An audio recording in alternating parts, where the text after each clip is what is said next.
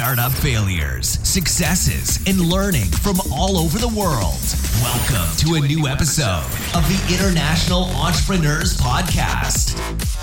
Nicolas, thank you very much for taking the time and for being on the podcast today. It's really great to have you here. Hey, thank you for having me. Please quickly explain us who are you and what do you do? My name is Nicolas and I'm a CEO of VREX Immersive. We are creating a virtual reality platform for travel destination marketing. So we are building a platform that connects people to places with virtual reality. Awesome. How did you come up with this this idea? Was it like a personal interest of yours or how did you start that? Um, well, I've been in the computer graphics, animation, and technology business for a long time. I, my first company I founded in 2005, and my co-founder also has been doing technology business for a long time. And uh, it was kind of um, very obvious for us because in 2013 and, by the end of 2013 we first tried virtual reality with Oculus Rift development kit, and we were blown away. Like this is the thing that we should be doing. Like this is the future, and this is the technology that we should be focusing on. And and we got so excited that we um, decided to focus on that and quit everything that we've been doing. Uh, quit, you know, we quit our jobs, we quit our businesses, and said like, let's focus on experimenting with virtual reality. And we started experimenting. First, we were like, let's create something for virtual reality. We tried it for education, we tried it for architecture and real estate. And then we got excited with virtual reality for travel. And um, we started filming destinations, and then we said, why not build a platform? Sounds very cool. What was actually the hardest thing when you were putting your idea into realization? The hardest thing was you know coming from from from the young ecosystem that we are coming from. Georgia is a very up and coming very emerging ecosystem. It's just beginning stages here in the startup world. And uh, coming from this ecosystem it was very very challenging for us to communicate what we're doing. Uh, you know explain it's in general it's very hard to explain what virtual reality is without showing people what it is right? Because you know it's it's just not the thing that you explain. You need to experience it.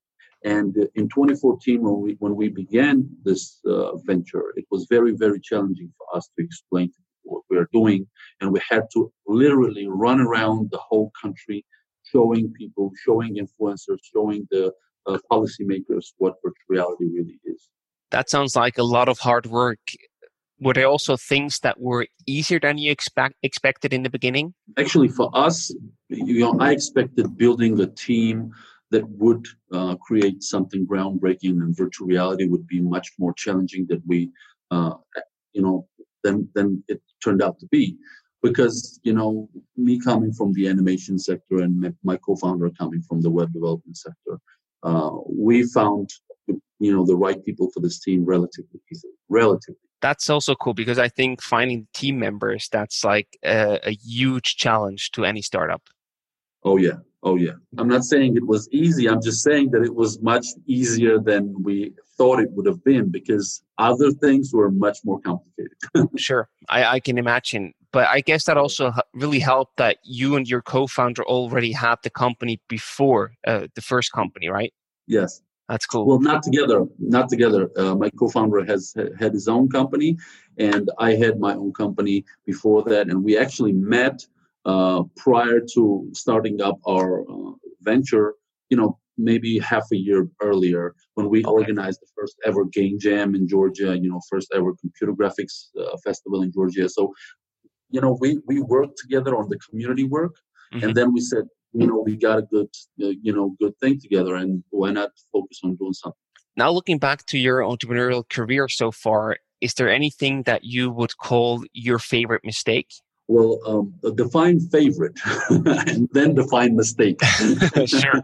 So favorite mistake in that sense that you first thought oh no that was a big mistake that i wish i hadn't done but then right. turned out to be actually quite beneficial for your either personal or business or both development?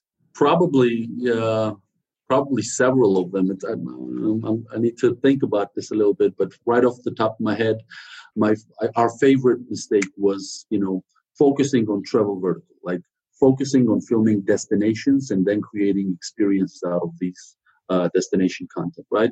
Uh, at first, we thought, oh, oh snap, what are we doing? Because the market, the travel market did not respond the way we, we were anticipating it to respond, right? The mm-hmm. travel market t- turned out to be the travel, you know, professionals turned out to be much more old fashioned and much more traditional, so to speak, than we, we anticipated. They didn't em- embrace the technology. But then in the end, it paid off because as soon as we put several success cases out, then it became very obvious for these travel professionals that virtual reality is a thing to focus now.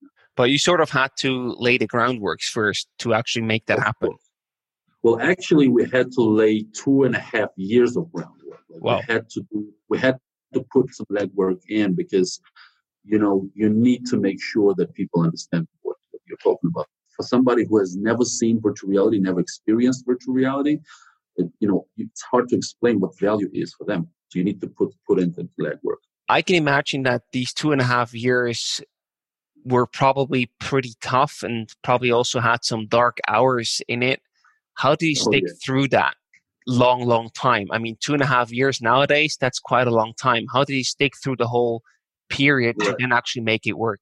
Hard, hard hours, hard days, sometimes hard weeks. Like sometimes you, you really uh, find yourself in a very tough spot, uh, trying to uh, trying to figure out how to proceed, but but it's hard you know, the only way, the only way is stick together as a team because there will be hard days. There are still hard days sometimes. Sometimes we even just like, you know, sometimes you find yourself questioning whether or not you're you're doing the right thing right now and whether or not you should pivot or change something.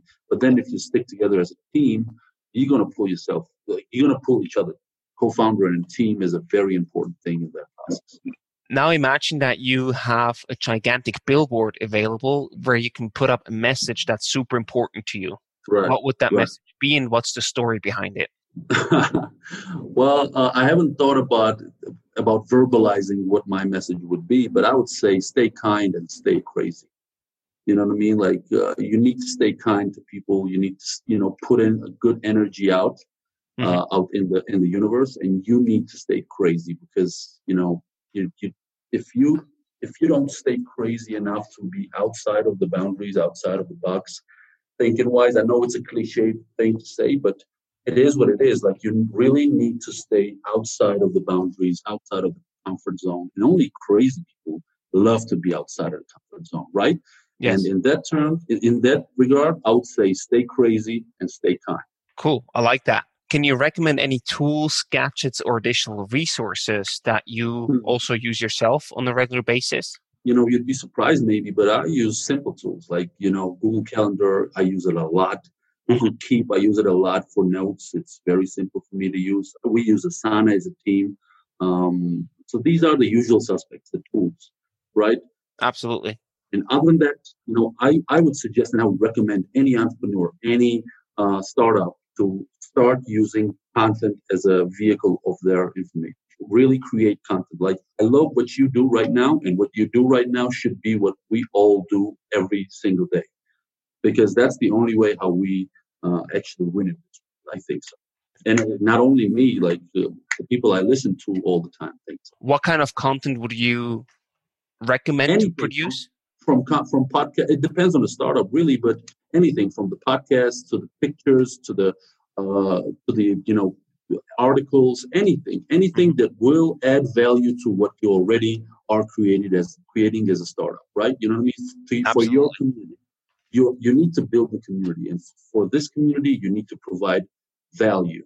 You know, for the following, if if your product, for example, our product is virtual reality platform, right? Yes. Our following on the on the on the Facebook page, for example, they don't necessarily you know go to the Facebook page to use our product, right? Mm-hmm. They go to the Facebook page to learn something about our startup or about virtual reality or about travel destinations. So that's what we need to do. We need to provide this value, and, and we're trying to do so.